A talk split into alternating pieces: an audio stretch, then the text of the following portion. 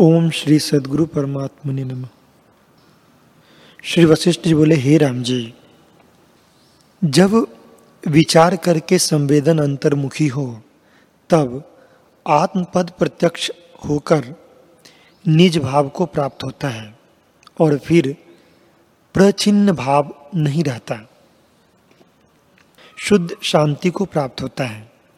जैसे स्वप्न से जगकर स्वप्न का शरीर और दृश्य भ्रम नष्ट हो जाता है।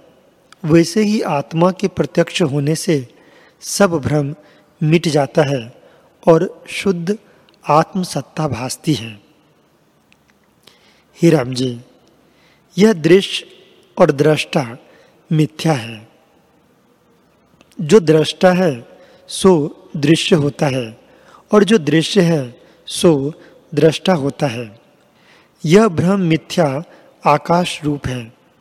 जैसे पवन में स्पंद शक्ति रहती है, वैसे ही आत्मा में संवेदन रहती है। जब संवेदन स्पंद रूप होती है, तब दृश्य रूप होके स्थित होती है। जैसे स्वप्न में अनुभव सत्ता दृश्य रूप होके स्थित होती है, वैसे ही यह दृश्य है। सब आत्मसत्ता ही है।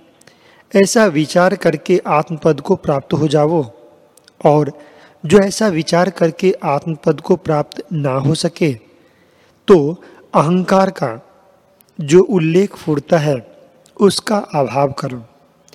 पीछे जो शेष रहेगा, सो शुद्ध बोध आत्मसत्ता है।